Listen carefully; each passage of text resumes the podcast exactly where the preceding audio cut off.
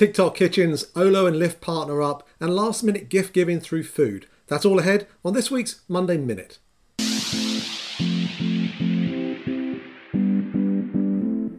Monday Minute works like this. We're going to ask each other five questions about five of the top headlines from the last week. Are you ready?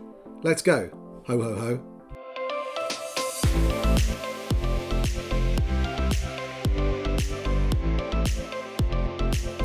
First question for you this week, Meredith. Uh, it's a big time of year for catering and Christmas parties. So, timely perhaps that SoftBank are investing again in our space, this time with catering through ezCater and $100 million round. Uh, things looking up for catering perhaps? Yeah, I think this is a fascinating deal. I mean, first of all, it shows us that uh, there's a strong belief that we are going to go back to work and that catering is going to resume. Um, Cater, as as you know, is the largest catering platform in the restaurant industry. It does a great job. Uh, but their business was really, really hurt by the pandemic when everyone left offices because people stopped ordering catering. The other thing that's fascinating about this deal is necessity is the mother of invention. And as ezCater went through this enormous hit to their top line, they thought through how else they could serve customers and because of that, they've actually expanded their potential market size. So now, as people come back to work and their um, legacy business, uh, funny to call it a legacy business when it's so um, future and tech enabled, but their legacy business will return. And they have these other new avenues of growth as well. All right, next one for you. I think this one is near and dear to your heart, Carl. You've been talking about it for a long time from your convenience store background, but BurgerFi has announced in car ordering. What's that about? Yeah, I, I, you're right. I have been talking about this a while, and I'm thrilled to see that BurgerFi uh, are talking about it too. Um, they have a connected car. When 5G cars become more available next summer, we're going to start seeing this really across many different areas, including convenience retail. They're partnering up with a company called Mavi.io, which is for all intents and purposes, Meredith, an in car retail marketplace, which allows you to select from a series of different shopping options. So you might be driving home and say, you know what, I want to get a pedicure, or I'm hungry, I want to order some food. And this dashboard, this marketplace will enable that for you to be able to uh, order ahead, book a session, and make things easy and remove some friction, if you will. Um, now, I can do this in my Tesla today when I can just tap a button saying, I'm hungry and it will recommend some nearby restaurants to me. But what they're talking about here is something to another level in the sense that it will also manage the overall order transactions. So you'll order the items you're after. It will allow you to uh, have your actual location communicated to the restaurant so the restaurant knows when to start preparing your order.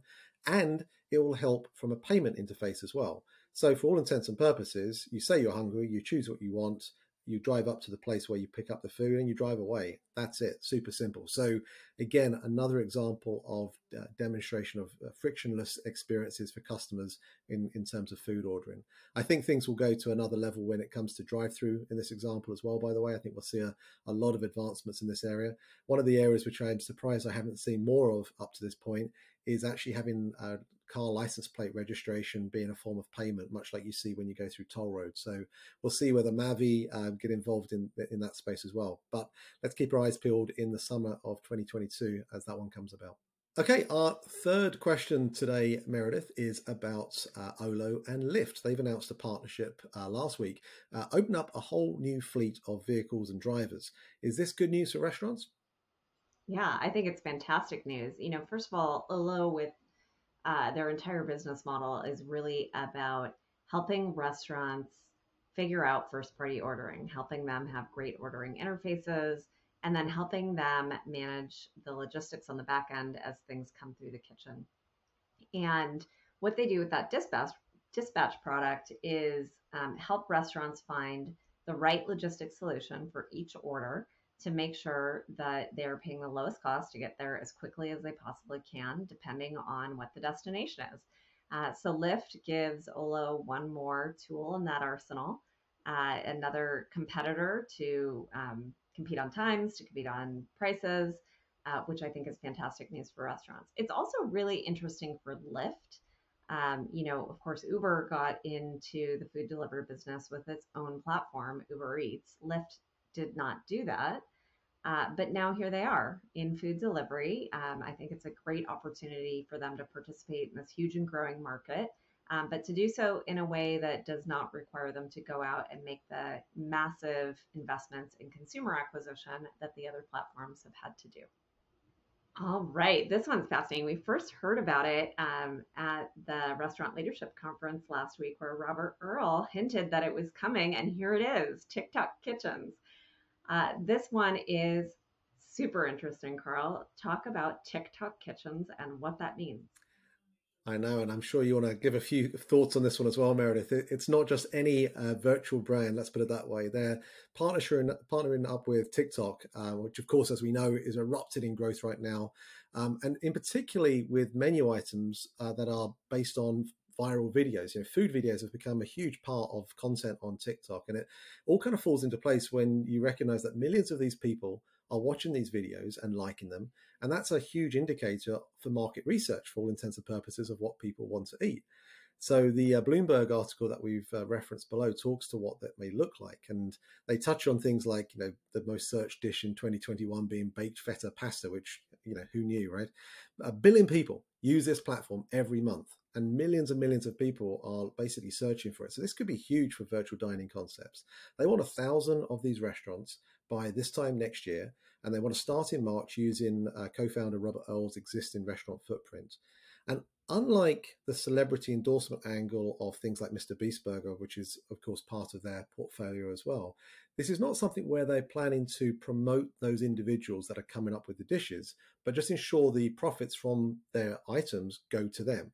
So for me, this is another one where we're blurring the lines between different forms of media and food. The question though is will you be perusing TikTok at those times when you're hungry? If you do, the impulse of these videos on TikTok will make you feel compelled to act and perhaps order something. But what about the other times when you're not? So TikTok will need to be mindful of when and how food videos are pushed to people so that they are looking at them when they perhaps are thinking about eating. Yeah, I think this one is so exciting. You're right. I think, um, you know, just like you said, it's a form of market research to see what people are commenting on and engaging with and sharing. And it's also where consumers are. TikTok is huge, it's growing, and it begs the question is it easier for a traditional restaurant company to figure out how to make compelling content on TikTok so that it gets shared? Or is it easier for compelling content on TikTok that's getting shared to become a restaurant? And I think it will be fascinating to see as uh, virtual dining concept rolls these out what the answer to that question is. Absolutely. Okay, final question this week, Meredith. Uh, well, it's the festive time of year, hence our wonderful costumes uh, today. Uh, hope everyone is going to enjoy whatever they're doing through the holiday season, but uh, it's also a time for gift giving. And uh, one of the things that we've been working on recently is helping those folks that are in restaurants or about the world of food learn about how we can perhaps gift food in different forms as well. What can you tell us about this? Yeah, uh, we're going to talk about our own article here for a minute. So I don't know if everyone knows, but monthly we write a column in Nation's Restaurant News for their Speaker Box series. And this month we talk about gifting food. And what I love about this is it hits on so many of the trends that we talk about in the book. For example, things like valuing experiences over things being able to gift someone food still tells them you're being thoughtful, you're thinking of them, giving them something, but gives them something that they will use, not just something that they will have, which is fantastic. It also helps us support our local restaurants, uh, which is amazing given what's been going on for the last year and a half. And there are emerging so many unique and interesting ways to gift uh, food oriented items online uh, one of my favorites is text gifting. Uh, for those of you who don't use email anymore and have switched completely over to text, or maybe your grandson has, you can actually text a gift card to a restaurant, to your grandson, to your granddaughter, and let them you know use it the way that they would use credit card or pay with phone or whatever account they normally use which is pretty cool um, of course there are a lot of restaurants who are now offering first party e-gift cards uh, this is something first innovated by Starbucks, and now tons of restaurants are doing it. And they're doing it because they've been enabled by some of these big tech companies. So, online ordering systems like Toast now make this functionality available to virtually every restaurant. uh, which is incredibly cool that uh, restaurants are able to offer now, independent restaurants are able to offer now what only the big guys like Starbucks um, were able to do before. Um, there's another platform called CashStar, uh, which uh, enables larger portfolios of restaurants to do the same thing if they're not on Toast. Um, one of the other major trends this hits on is micro niche foods. So suddenly, if you've got a vegan in the family, you can send them a gift that they will appreciate. Um, you can send them something like Daily Harvest or Purple Carrot and help keep up their plant based food consumption.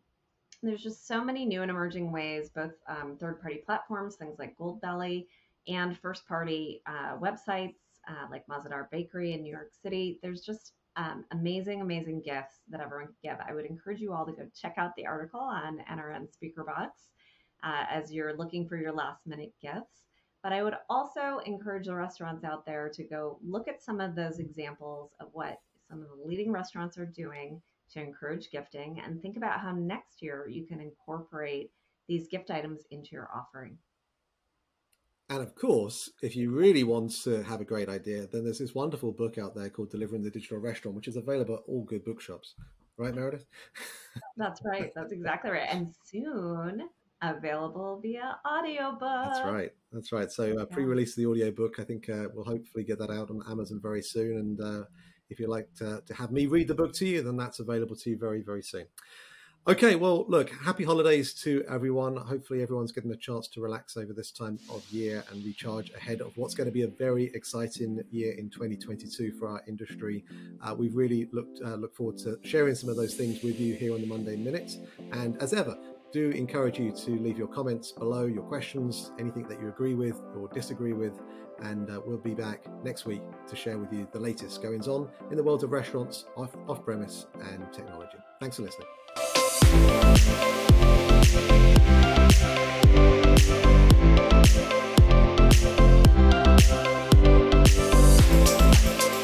The Monday Minute is available for you to follow and subscribe wherever you listen to your podcast. Watch us on YouTube and follow us on all our social media Learn Delivery channels. Thanks for listening.